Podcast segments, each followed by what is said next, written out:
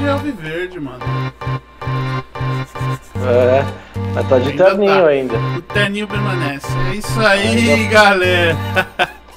Tamo ao vivo de novo aí, Derbycast 17. Aquele podcast o único Derbycast de Palmeiras e Corinthians aí no mundo. Pode dizer assim? No mundo? Pode dizer, somos pioneiros aí no produto de podcast único que fala entre Corinthians e Palmeiras, né? O maior clássico do planeta Terra. Só a gente. Só encontra aqui, então, né? Então é isso aí, Então é continua com a gente aí nessa próxima horinha, horinha e pouco. Que a gente vai falar muito do ressurgimento do Palmeiras, a queda do Corinthians. Não, não é queda, né? Não, mais ou menos, mais ou menos, mais ou menos. Queda não, é. Estamos estacionados, né? Mas a queda do rendimento do Cássio nos jogos menores. É, isso aí é uma constante Então já, vamos. diria. Aí pra dar aquela força pra nós, tá... assina nosso canal aí, pô. Os, os inscritos estão subindo, mas devagar, tá devagar. Curte nossas redes sociais, Facebook, Instagram, Twitter. E vamos que vamos, Diegão. Como você Vamos passou nessa, meu a querido. semana? Ah, semana. Verdade, a gente fica esperando pelo futebol, né? E foi uma semana triste no que se refere ao futebol, porque o Corinthians não jogou no meio da semana. Teve a semana inteira para trabalhar, para aí sim ter o jogo no final de semana, a última rodada do Campeonato Brasileiro, Corinthians e Fluminense. É, pelo lado do Palmeiras, eu acho que teve mais novidades, né? Porque o Palmeiras fez um jogo adiado contra o Fluminense Sim, na terça-feira, um, um dia após o último episódio aqui do Derbycast. Então, se você quiser começar falando pelo, pelo Palmeiras, podemos começar por aí. Depois eu falo Corinthians e Fluminense. E aí a gente fecha em Palmeiras e Cruzeiro. Sim, Pode sim. ser? Nossa, eu nem lembrava, velho, que o Palmeiras jogou com o Fluminense, pra você ter uma ideia. Mas é, não, o jogo foi bom. Palmeiras conseguiu tirar vantagem, já que é, recuperar os pontos, né? Se aproximar dos líderes. Uma vitória aí de. Que as, as pessoas até brincavam, né? Brincaram, porque falaram foi 3 a 0 o Mano Menezes ficou bravo. Muito gol num jogo só. É, falam que foi não, isso aí tá muito agressivo, recua, recua que Luiz Foi Adriano vai demais. ficar no banco agora. Fez três gols no jogo, não pode jogar mais. é, Muito feio essa coisa. Não, o Palmeiras jogou bem, jogou legal. O Luiz Adriano teve um jogo, podemos dizer assim, primoroso para um atacante, né? Três gols em um jogo. é, não é o- todo dia, né? é, não, não tem. O time do Fluminense também é fraco, né? Ele é fraco, o time do Fluminense é fraco. Realmente não, não, não, não proporcionou nenhum. Nenhum, assim, nenhum desafio pro Palmeiras, assim, que foi difícil. Só teve uma grande defesa do Fernando Praz, acho que num chute do Nenê. O, o Fernando Praz também só mostrando aí que o Palmeiras de goleiro tá bem bem servido, né? Um jogo jogou o Jailson, que o Everton não podia jogar. Jogou bem. Ganhou. No outro jogo jogou o, e, o Praz. Jogou bem. Ganhou. E no último jogo que a gente vai falar mais pra frente, jogou o Everton. Que eu não sou muito fã, mas jogou bem, fez grandes defesas. E ganhou. Então acho que acabou deixando. É, foi o primeiro jogo do Mano Menezes na Arena do Palmeiras. Muito, tinha muita expectativa pelo Palmeiras estar. Pela, pela rejeição que ele teve, né? na che- no anúncio dele teve uma rejeição muito grande. Mas a vitória contra o Goiás por ter sido de virada, acho que deu uma amenizada nisso. E por ser um jogo que o Sim. Palmeiras conseguiu fazer 3 a 0 um placar que acho que já não fazia um bom tempo em times. Por mais que o Fluminense esteja um time que sempre está brigando pelo rebaixamento, é um time de camisa, né? Um time tradicional do futebol brasileiro. Acho que deu uma certa amenizada, porém não amenizou a situação do Alexandre Matos. Ainda estão pegando no pé do cara. Mas falando de futebol, acho que o Palmeiras naquele momento apresentou o melhor futebol que podia, entrou com a melhor escalação que podia. É, em termos de escalação não mudou muito entre Filipão e Mano não, Menezes. Mudou né? algumas, por exemplo, uma coisa que mudou, que você via nesse. Acho que foi no jogo do Fluminense. Acho que foi no jogo do Fluminense que o Felipe Melo não pôde jogar. O... Ah não, foi contra o Goiás, acho. Mas assim, uma coisa que mudou assim, a, a opção sem Felipe Melo, a opção do volante, o, o terceiro volante, vamos dizer assim, não é mais o Thiago Santos. Tipo, é, pelo menos algumas coisas assim eles mudam. Ele tá tentando utilizar pessoas que têm um pouquinho mais de qualidade no passe de bola.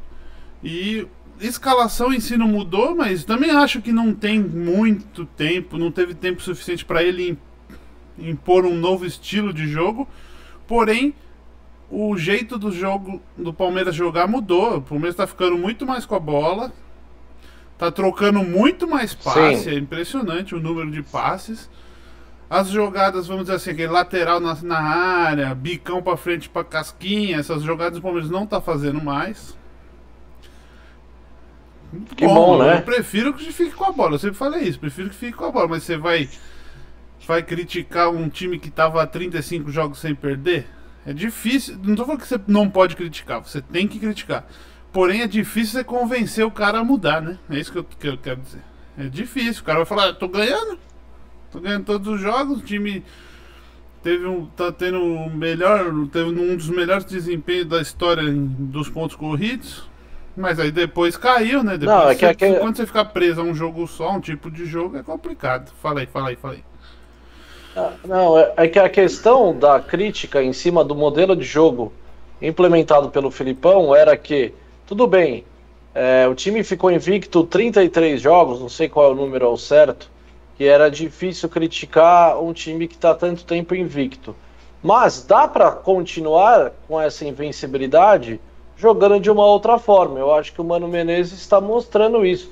E olha, em pouco tempo é difícil um novo treinador é, quebrar uma ideia de jogo na cabeça de jogadores que estão tão acostumados com o modelo antigo.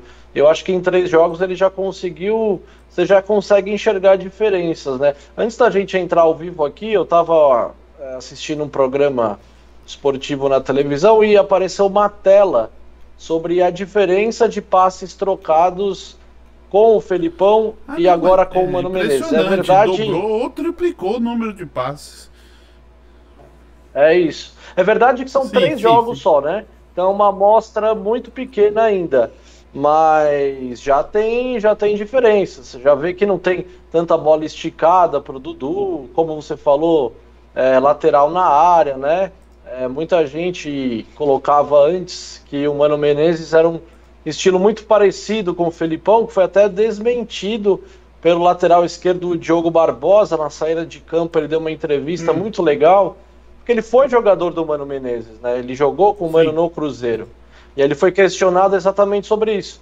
E ele falou que não, não tem nada a ver um estilo de jogo com o outro, embora os dois gostem muito é, de ter um sistema defensivo sólido a forma como o time se defende é muito diferente, sim, né? Sim, sim. Quanto o Filipão fazia muita perseguição, não guardava muita posição, marcação individual, o Mano gosta de um jogo mais posicionado, mais estruturado, mais organizado.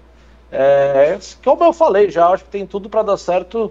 Tenho certeza que o palmeirense deve estar gostando, porque era o que ele precisava, né? Para acabar com essa rejeição era, são as vitórias. Quando vem vitória, o torcedor fica mais ah, tranquilo. Sim. Se, não, se tivesse começado mal, ele tava morto. Do jeito que estavam pegando no pé do cara, ele não ia nem conseguir nem começar. Mas acertou. Eu acho que também tinha uma certa vontade dos jogadores de jogar mais com a bola. Que era, Sim, era rejeitada concordo. pela comissão técnica. Nada criticando aqui, eu acho que o Felipão um, é um grande técnico, é o maior campeão, o técnico mais, um dos técnicos com mais títulos no Palmeiras, e a gente, o palmeirense é grato a ele. Eu não sei, tem, existem várias teorias aí que por que, que ele foi mandado embora, por que, que ele perdeu o grupo. Eu não sei, eu não vou ficar especulando nisso, já falei as minhas teorias aqui na no Derbycast várias vezes, né? Mas vamos ver, o Palmeiras está melhorando o nosso luto tá caindo, né? Porque pelo menos o espírito e a vontade de vencer tá voltou, parece que voltou os jogadores. E vamos, eu achei que foi um jogo bom, os jogos estão sendo bons. O Palmeiras está trocando muito mais passe.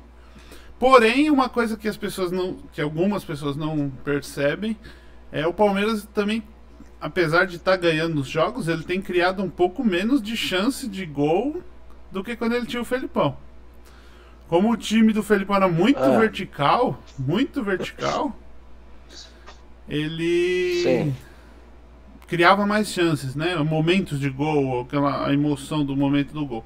Porém, como o Felipão também gostava de usar atacantes com menos qualidade e mais força física, às vezes o resultado não vinha. De Palmeiras e Fluminense é isso, foi um jogo bom, eu achei que jogou razoável para bom, né? Porque o ânimo dos caras mudou, mas foi muito bom para o reencontro do Mano com a torcida e mostrar que o elenco ainda está forte e, como adicionou esses três pontos, né, que não vinha, o Palmeiras acabou subindo bastante, eh, colando no, no, líder depois da, do, da rodada do final de semana, voltando a ser vice-líder. Uma pergunta. É... Eu não sei se esse jogo contra o Fluminense o Daverson estava disponível, estava no banco de então, reserva. O Daverson não vem nem sendo relacionado para os jogos, né? É, então, porque aí já dá uma indicação é. do que, que o Mano Menezes acredita como futebol, né? Se com o Felipão ele gostava muito do Daverson, parece que o Borja já entrou nesses últimos Sim. dois é, jogos, o, né? O, a, o, trio, vamos dizer assim, os, as opções de ataque hoje é Luiz Adriano, que é o, o atacante com maior qualidade do time. O Borja é o, o segundo, é o centroavante, tô dizendo o, o atacante da frente lá, né? O Borja seria a próxima Sim. opção. E o Davidson, acho que só em caso de contusão de alguns aí, talvez ele seja relacionado. Já ouvi falar que já foi, já conversou com o Mano Menezes e tal. Mas eu já ouvi falar também que ele já tá na lista para ser mandado embora. Agora não dá para saber, né? É, porque é o seguinte, pelo menos nesse nesse último momento do Mano Menezes no Cruzeiro, é, eu acompanhei o jogo da Libertadores entre Cruzeiro e River Plate, onde o Fred era a segunda Sim. opção, né? Ele optou, ele optou para colocar o Pedro Rocha, que é um cara de mais mobilidade, tem qualidade com a bola, pode oferecer mais pro, pro time, né? Fred é um cara terminal apenas, quando a bola chega lá, ele vai concluir e muitas vezes ele vai bem nessa, mas ele proporciona pouco para o time. É, olhando para o Luiz Adriano, a gente também consegue identificar algumas características semelhantes, né? O Luiz Adriano é o cara que tem mobilidade, sabe jogar, sabe jogar fora da área, tem habilidade. Então, nesse ponto, me parece que tá, não poderia nem ser diferente. Tem que ser o Luiz Adriano mesmo. Mas parece que o Mano Menezes, olhando para o Daverson, pelo menos nesse começo, ele também acredita que ele vai ser, não vou comparar com o Fred, mas na característica de jogo, né? Ele oferece muito pouco para o time. Talvez ele pensa no centroavante de uma, de uma maneira diferente. Eu acho que ele já deu bom, boas indicações disso.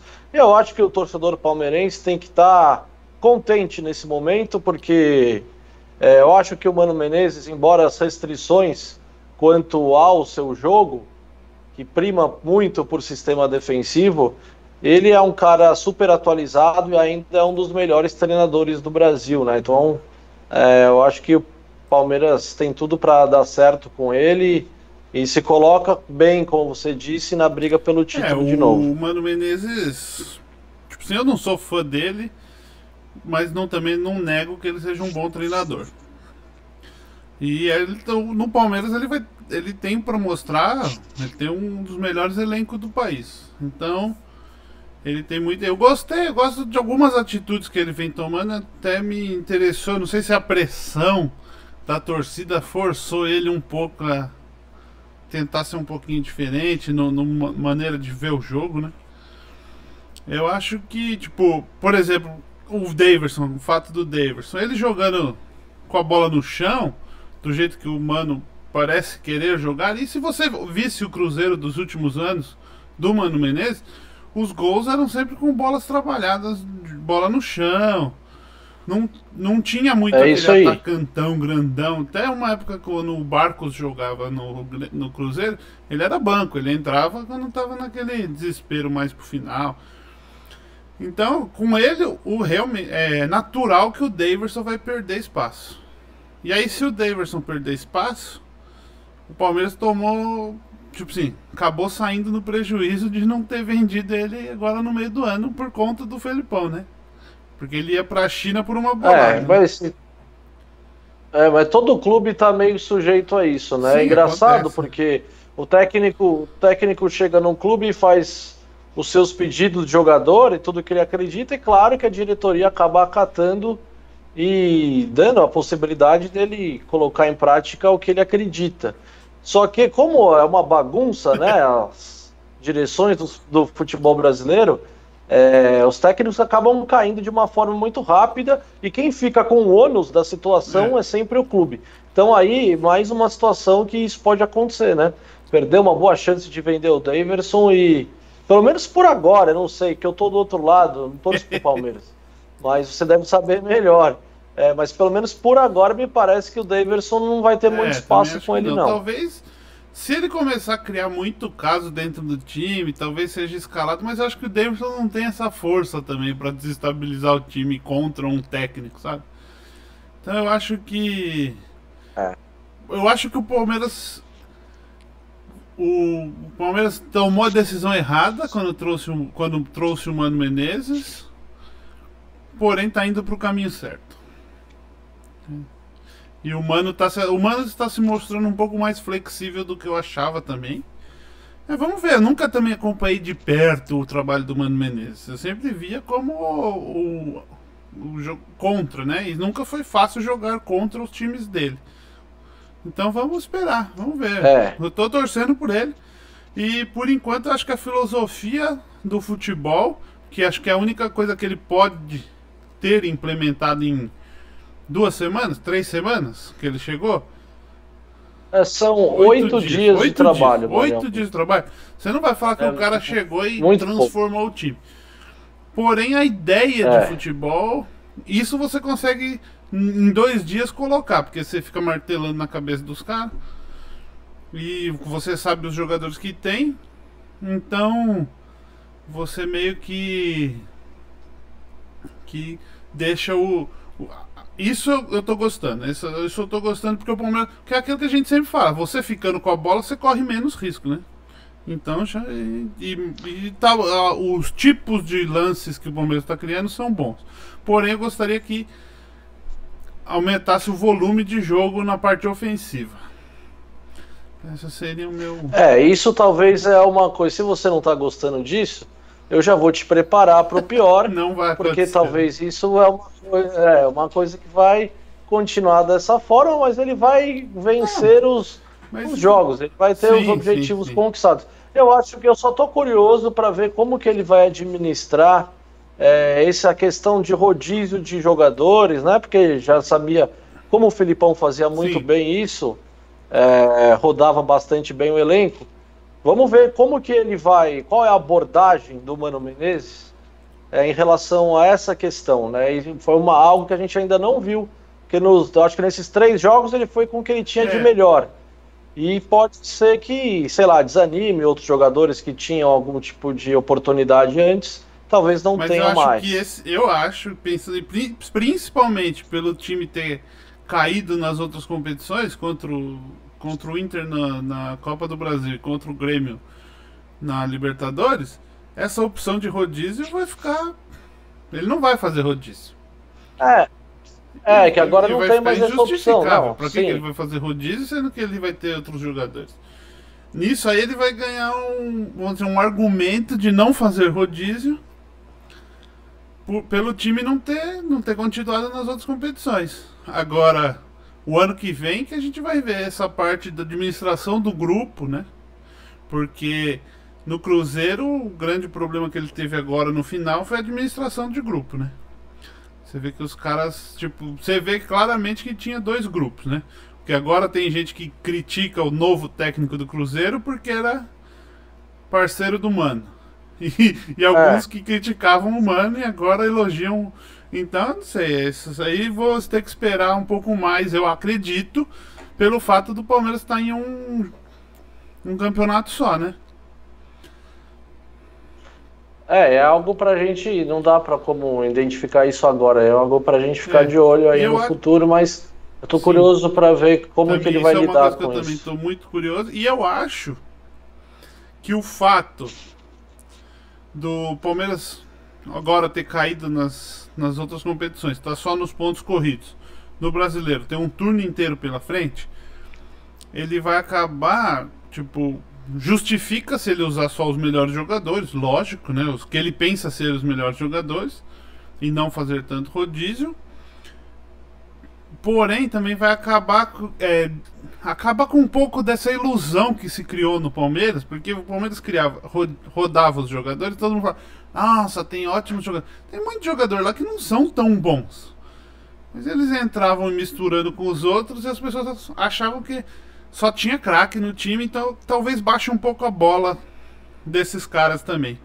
Mas estamos aí, vamos esperar. Ah, só um, uma ressalva aqui para os nossos ouvintes e espectadores do YouTube. Vejam que o nosso logo foi alterado. Ah, para é verdade. Realçar um pouco mais o espírito do podcast. Porque não, a parte, agora, alvi, agora a parte tá alvinegra do, do programa estava desfavorecida, vamos dizer assim, né?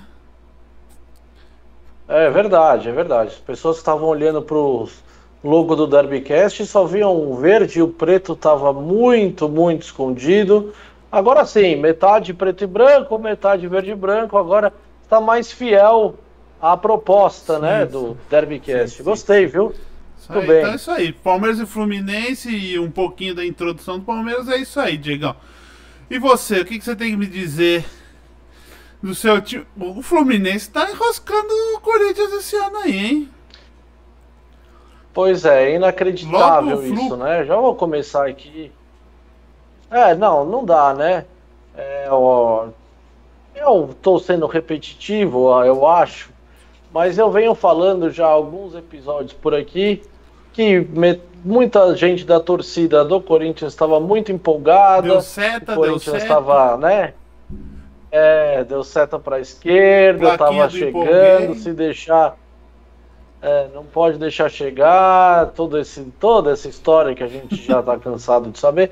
Mas eu sempre tive o pé no chão aqui, sempre falei que o Corinthians não seria um dos candidatos ao título e mais uma vez isso ficou evidenciado numa apresentação muito abaixo da crítica, mais uma vez contra o Fluminense. O Fluminense é um time de uma desordem total, de salários atrasados, uma equipe que até então ocupava a zona de rebaixamento, mudança de técnico no meio da temporada, ou seja, são vários elementos e ingredientes para né, o roteiro tragédia, ideal do, né? de uma tragédia foi uma tragédia na temporada, exatamente. E o Corinthians, em três jogos, olha só. O Corinthians enfrentou o Fluminense três vezes em 25 dias. Duas vezes pela Copa Sul-Americana e no final de semana pelo Campeonato Brasileiro. Muito bem.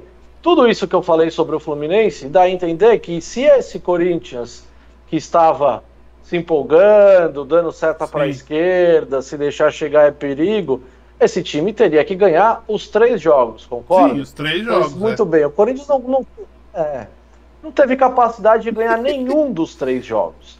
Foram dois empates e uma derrota. Só, eu acho que a única coisa que tipo, assim, deu uma camuflada no fraco desempenho do Corinthians foi que classificou na Sul-Americana contra é, o Fluminense. Claro. Mas o Fluminense é um time fraco.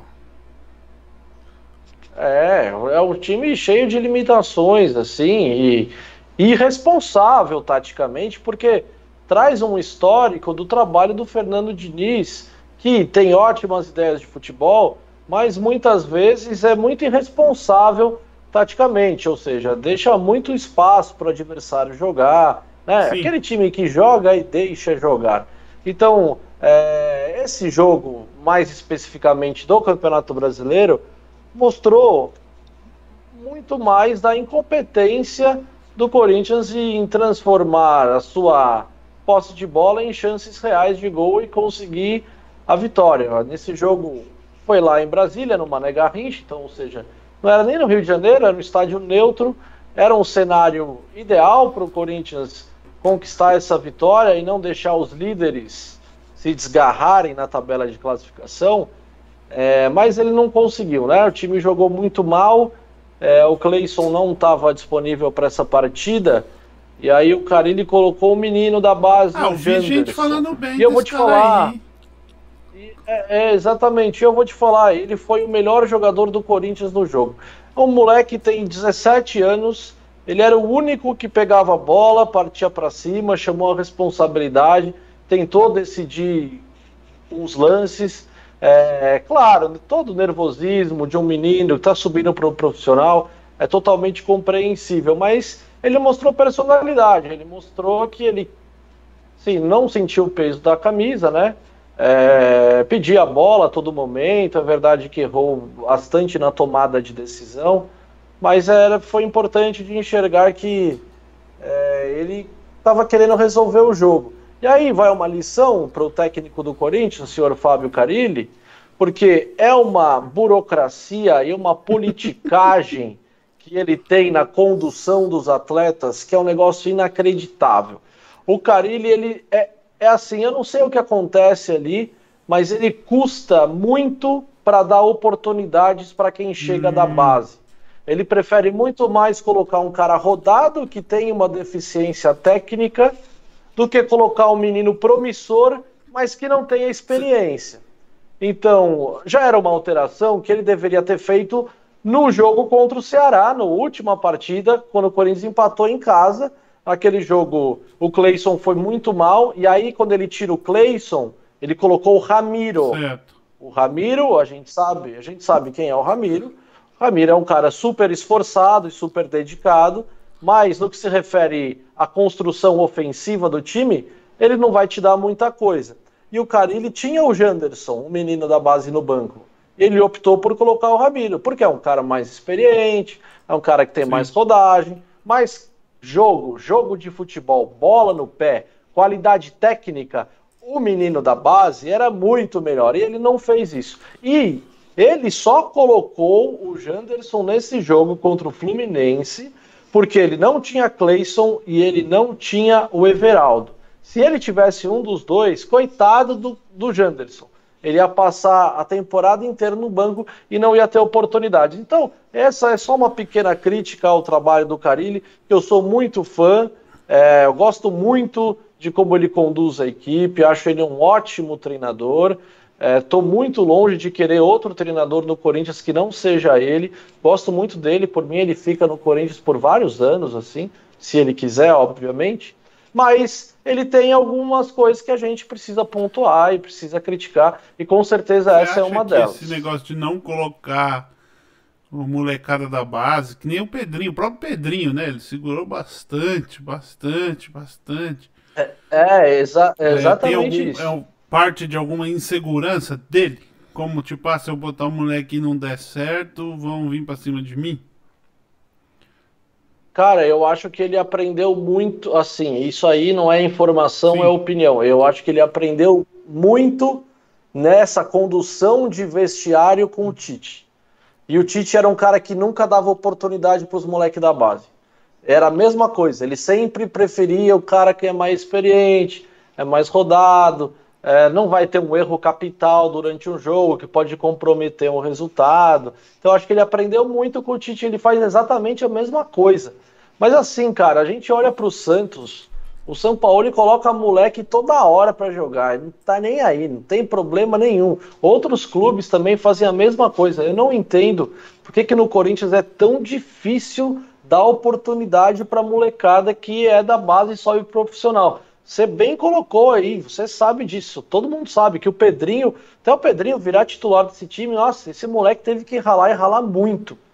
É, para ele convencer o Fábio Carilli que ele tinha condição de ser titular, e todo mundo sabe da qualidade técnica que tem o Pedrinho. E aí o Carilli ele vem com várias justificativas, é, do ponto de vista é, tático, técnico, físico, sobretudo é, físico, é, né? Que o Pedrinho não conseguia acompanhar o resto, 90 minutos, e aí de repente ele consegue, né? Hoje ele consegue, não sei, ele continua lá. Ele é magrinho do mesmo jeito, igualzinho. Então ele custou para aceitar que o Pedrinho realmente tinha essa vaga de titular no time. Então essa é uma crítica que eu faço, que ele tem uma dificuldade muito grande, ele não coloca a molecada para jogar. E a torcida do Corinthians, ela sempre pede para que os moleques da base tenham oportunidades. Corinthians é o time, um dos clubes mais vencedores da base, né? O maior campeão da Copa São Paulo. É, sempre revela bons jogadores e esses caras não têm oportunidade de jogar, né? É, depois eles vão rodar e cair em outros times. O Everton Ribeiro, é, que está jogando muita bola no Flamengo, jogou muito no Cruzeiro, ele mal jogou no profissional do Corinthians. Ele foi revelado pelo Corinthians. Ele saiu do Corinthians, foi para o Curitiba, do Curitiba foi para o Cruzeiro e aí virou esse jogador. Quer dizer, o Corinthians é, investiu nele, na base inteira dele, e não conseguiu desfrutar do que ele é, pôde oferecer eu, como profissional. Ele é apenas um exemplo. ainda o Corinthians usa mais a base que o Palmeiras. Mas. Sim, é hoje em dia, com toda essa estrutura econômica que tem o Palmeiras, a gente imaginar que o moleque da base vai ter oportunidades também é bem difícil. A não ser que surja um novo Gabriel Jesus, né? Porque o cara é muito é, diferente é difícil, do né? resto. Mas é, eu também acho. Eu acho que o, os times inteiros, todos os times do Brasil deviam usar mais a base também. É, um, um, um exemplo disso é o Atlético Paranaense aí, que tá, vai estar tá disputando a Copa do Brasil. Na, no final, acho que vai ter 13 atletas da base, tipo, tanto, base. jogando nos dois times, é. mas eles foram da base do Atlético Paranaense. É, eu acho, eu também sempre agora, principalmente ultimamente, né? Porque aí quando as coisas apertam, aí vai correr pra base, né? acaba o dinheiro, não é, sei porque é isso aí. Eu acho que é difícil, lógico. Ah, o Palmeiras, principalmente, ele tem muita tradição em jogadores que vêm de fora, montar super times, montar times grandes, com, com jogadores comprados, né? Até o, o maior ídolo da história do Palmeiras. O único. Única posição que o Palmeiras sempre usou muito a base, nem agora, nem, nem isso está usando, é goleiro, né? É, que tem um histórico Sim. bom de revelar Porque goleiros. Se você né? pegar, você pega os históricos. O Ademir da Guia foi comprado. O Dudu, que fazia parceria com o Ademir da Guia, também veio de fora do Palmeiras. Tipo, o Palmeiras não, não é. Nem historicamente não revela muitos jogadores. Não usa, na verdade. Revela, porém não usa, né? É, pois é. Mas ainda, só para arrematar no final desse jogo contra o Fluminense, o Corinthians jogou muito mal. É, é inadmissível um time não criar chances suficientes para ganhar o jogo sobre um time como o Fluminense, né? Três jogos, não conseguiu vencer, e aí acabou levando um gol numa infelicidade do Cássio. A gente fala aqui já há algum tempo, Cássio em jogos grandes, o nível de concentração dele vai lá em cima. Ele já carregou o time nas costas, já classificou o Corinthians em várias situações complicadas é, sempre foi o nome do jogo, né? A gente fala que o Cássio é um goleiro de três pontos. É um cara que resolve o jogo para você, é um cara que garante vitórias. Infelizmente, em alguns jogos menores, o nível de concentração dele não é o mesmo e não é novidade o que a gente viu no final de semana. Quer dizer, o lance em si talvez seja uma novidade, porque eu não Foi me bizarro, lembro hein, de um, franga, é, de um frangaço daquele. Um goleiro de seleção brasileira, ele não tem, ele não tem a prerrogativa de tomar um gol como ele tomou. Ele não pode falhar daquele jeito. Óbvio que ele tem muitos pontos e muitos créditos com a torcida e ninguém sim, vai sim. crucificar ele por isso, né? Pô, o cara é campeão de tudo é um dos maiores ídolos da história do Corinthians. Talvez ele nem entenda o tamanho que ele tem. Talvez só quando ele parar ele vai entender o que ele foi para a torcida do Corinthians. Mas a verdade precisa ser dita aqui. O gol só sai por culpa é. única e exclusivamente dele Então, assim, é uma semana de trabalho em que envolve 25 atletas. Chega no jogo nos 90 minutos, são 11 caras correndo, se dedicando, e aí o resultado vai embora por culpa de uma única pessoa. Então, ele, eu acho que ele entende bem isso, né? Ele só precisa ter o nível de concentração dele, precisa estar tá mais equilibrado, seja qual for a situação. Seja for um jogo menor os jogos maiores, que aí não tem o que falar. Raramente você vai é. ver o Cássio falhando em jogo grande, né? Mas esse é, foi o segundo, mas, né? Segunda vez, né? O cara tomou aquele gol olímpico lá, bizonho, e agora tomou esse aí. Pois é. Pois é, são dois, dois erros, assim, capitais, né? O que mostra Porque também a dependência interfere... do Corinthians dele, né? É, porque assim, o time do Corinthians é um time que cria muito pouco, né? É um time que cria muito pouco. Um levantamento aqui, ó. O time do Corinthians na temporada, ele tem média por jogo de 1,27 gols. 1.2. A cada um jogo o Corinthians faz apenas 1.2 gols, né? Muito pouco. Quase um gol por partida e nada mais. Então, quando você joga tanto no limite, porque isso é jogar no limite, você está ganhando sempre os jogos pelo placar Sim. mínimo. Então, quando acontece algum tipo de falha lá atrás, isso interfere diretamente no seu resultado, né? Isso aconteceu contra o Ceará e aconteceu contra o Fluminense. Então, o jogo é um time que joga muito no limite. É, é, eu acho que a tabela onde o Corinthians está colocado hoje é o quinto colocado do Campeonato Brasileiro. É, a posição mostra algo melhor do que o Corinthians tem feito dentro do campo. Isso é fato. Corinthians não joga um futebol para ser o quinto colocado no Campeonato Brasileiro. Eu, pelo menos, vejo dessa forma. Eu acho que a tabela é muito melhor do que o próprio desempenho do time. É, então, nesse ponto, para a torcida, tá ok. Tá no G6 ainda. Se o campeonato terminasse hoje, estaria classificado para a pré-fase de grupos da Libertadores mas é um time que cria muito pouco, né? Um time que precisa ter uma construção ofensiva mais eficiente, eu acho.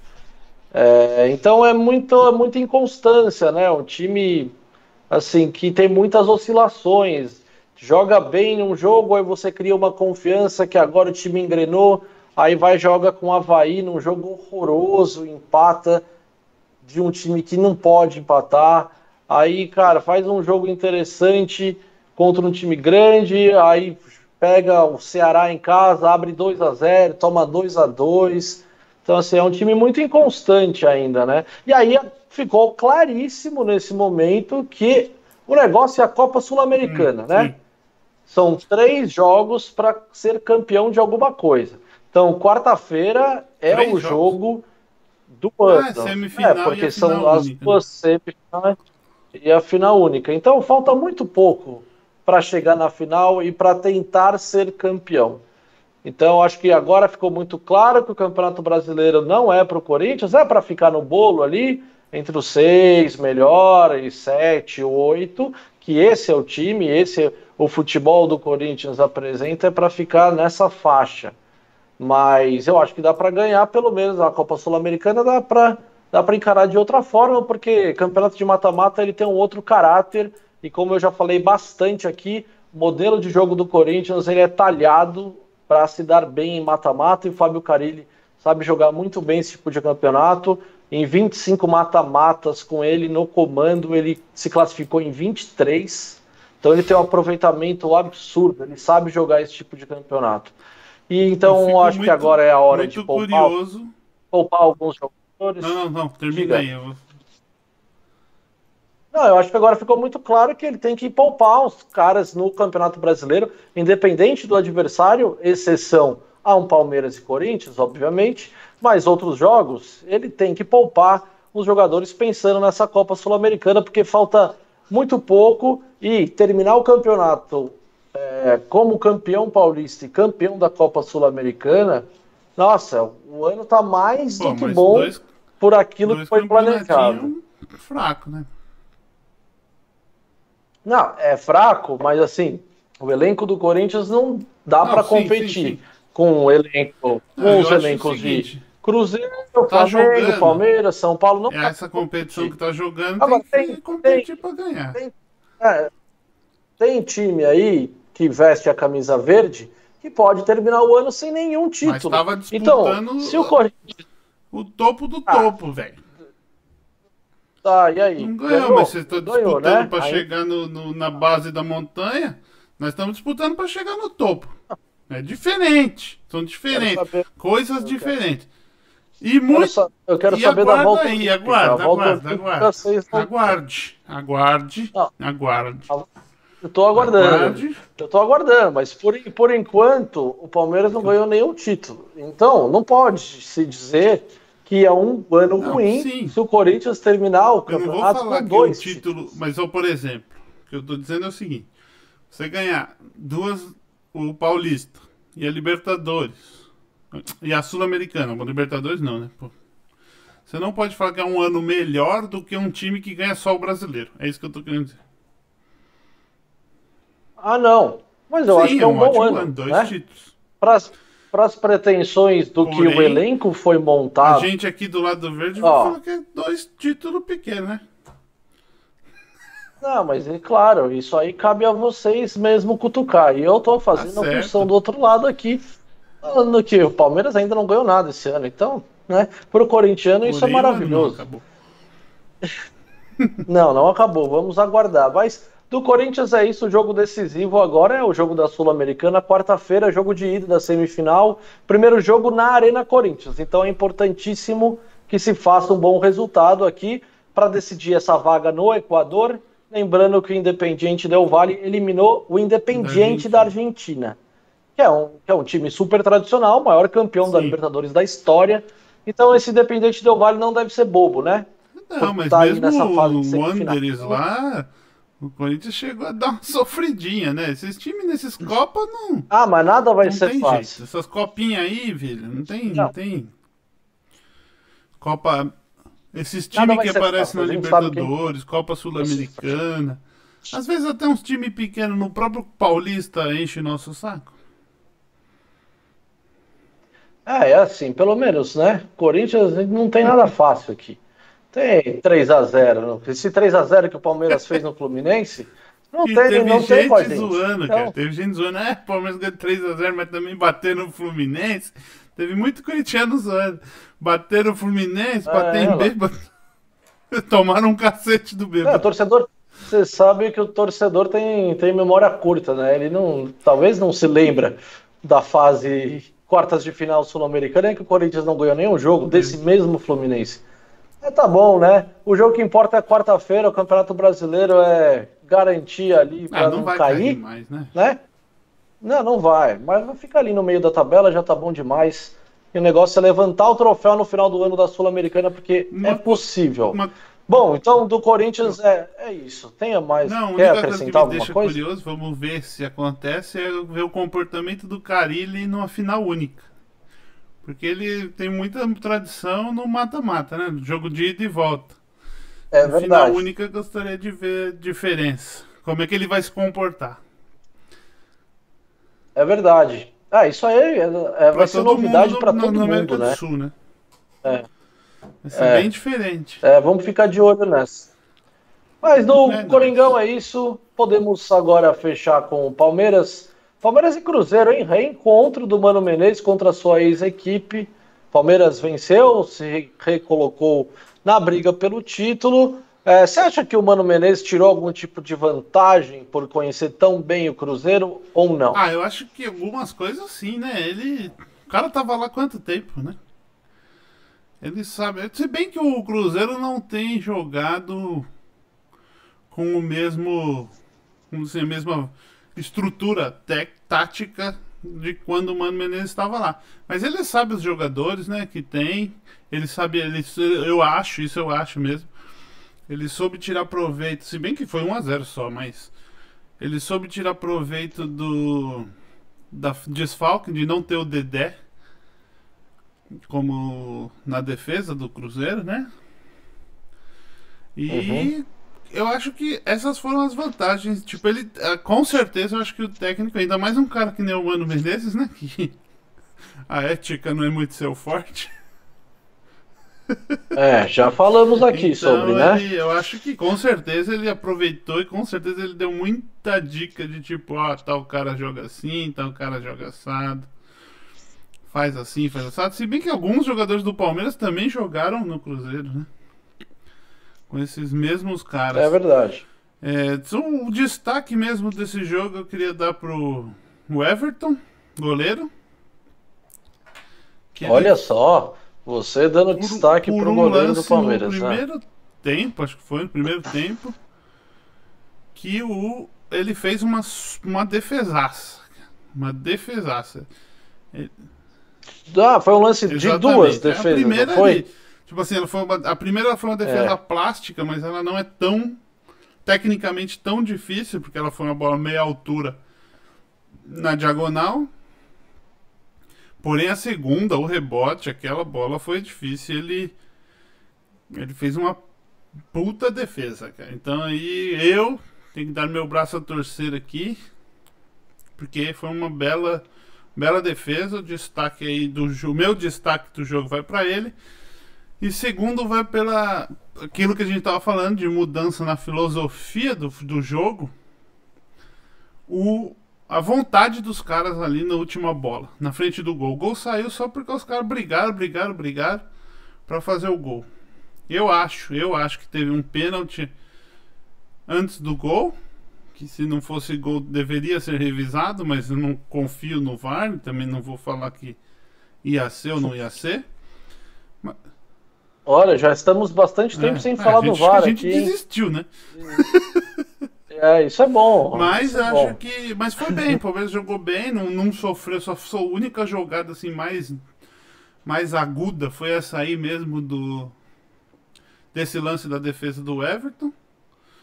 Porém, é aquilo que a gente falou, o Palmeiras trocou, tocou muita bola, ficou com mais posse de.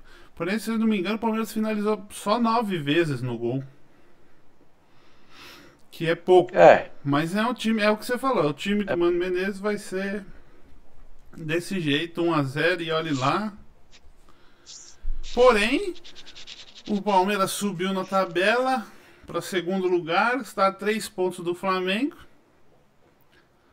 Com duas vitórias a menos, então tem, teoricamente né, seriam 4 pontos. Né?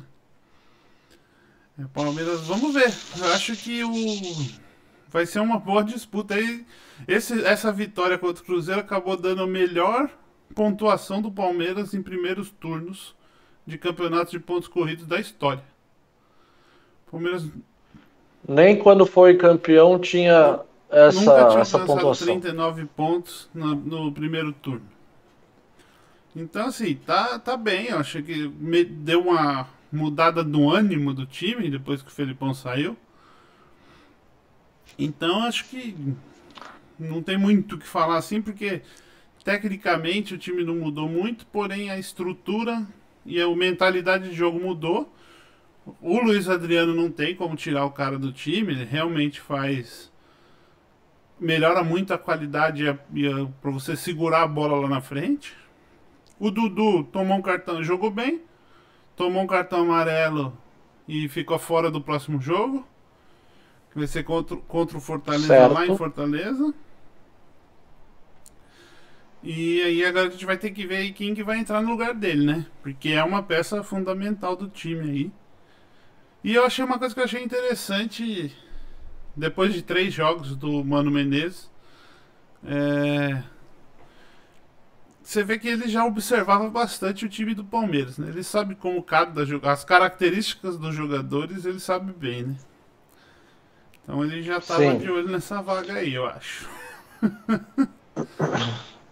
É, pelo que eu ouvi hoje também na televisão, disseram que o Alexandre Matos faz. Não é de hoje que ele tenta contratar o Mano Menezes, né? Ele tentou contratar o Mano uma vez quando ele ainda trabalhava no Cruzeiro, é, e depois três vezes quando ele estava no Palmeiras. Parece que a primeira que o Roger Machado foi contratado, mas quem então, ele queria era o Mano. Na Outras vezes não Felipão, deu certo, mas ele já está Na primeira vez que o Felipão veio, era para ser o Mano também, nessa vez que o Felipão veio. O primeiro contato foi com o Mano Menezes, mas ele renovou com o Cruzeiro. Então acho que já tinha uma um flerte ali dos dois lados. E quando ele ficou sem emprego, você acha que ele não tava já de olho? É, e assim, é um dos melhores elencos e times do Brasil, né? Então, todo treinador, os caras sabem como que é a dança das ah, cadeiras, sim. os técnicos.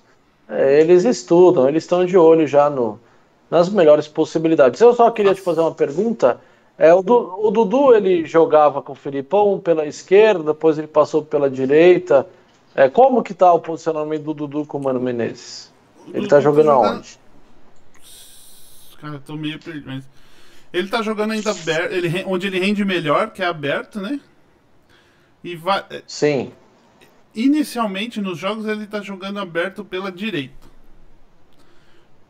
Porém ele varia muito, né? Direita e esquerda ele troca com com o William. Com o William. Ah, não, é só é só para pensar quem poderia ser é, o substituto eu, dele nesse que jogo. Eles vão acabar, que ele vai acabar. Eu faria isso, eu acho. Sério? Colocando o Zé Rafael? Zé Rafael ali naquela posição. O... É, o melhor o... reserva, é, eu acho, né? O Scarpa já vem jogando, tá rendendo bem também. Eu acho que a opção melhor ali seria o Zé Rafael. Vai, vai, é. vai diminuir a velocidade daquele lado, mas.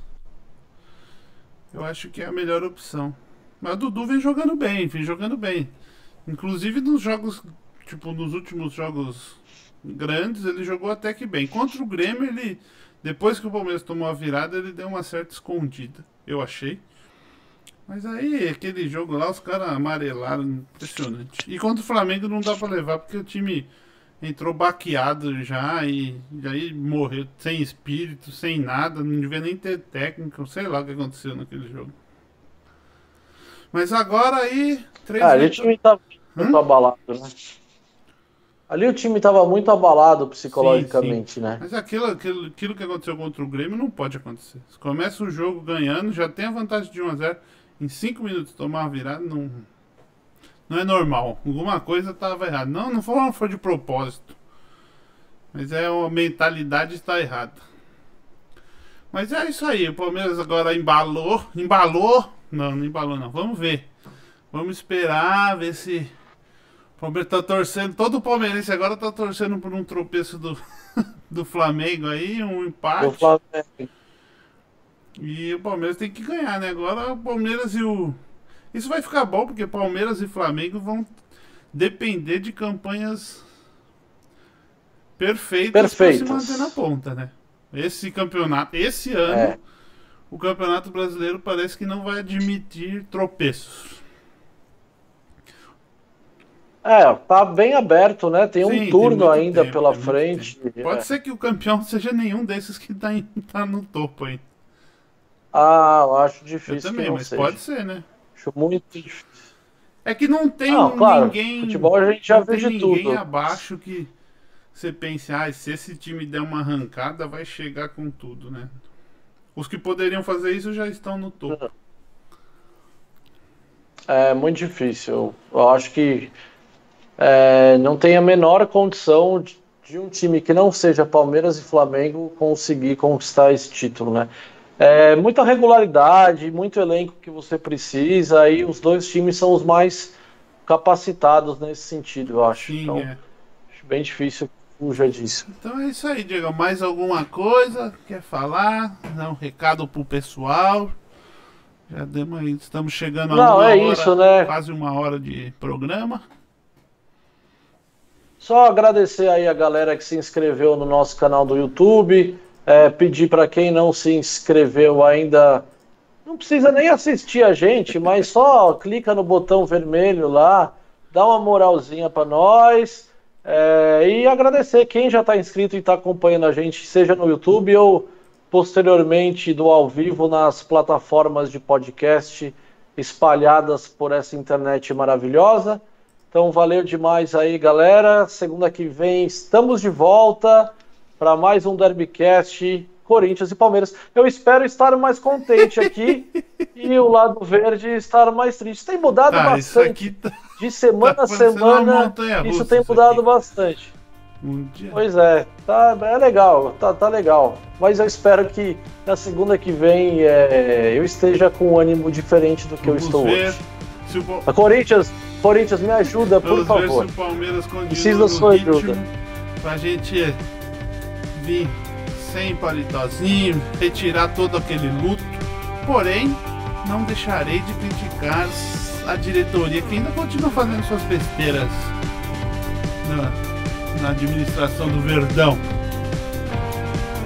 É isso aí, estamos de olho, É isso hein? aí, galera. Dá aquela curtida. Inscreve no nosso canal, por favor. Sinala no sininho aí para ter notificação. Nem sei se existe sininho aí. Chama seus amigos, avisa para todo mundo.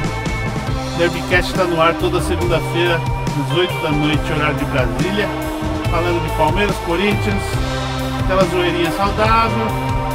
E é isso aí. Falou, Diegão. É nóis. Valeu, Marião, valeu, mano. Até semana que vem. É nóis!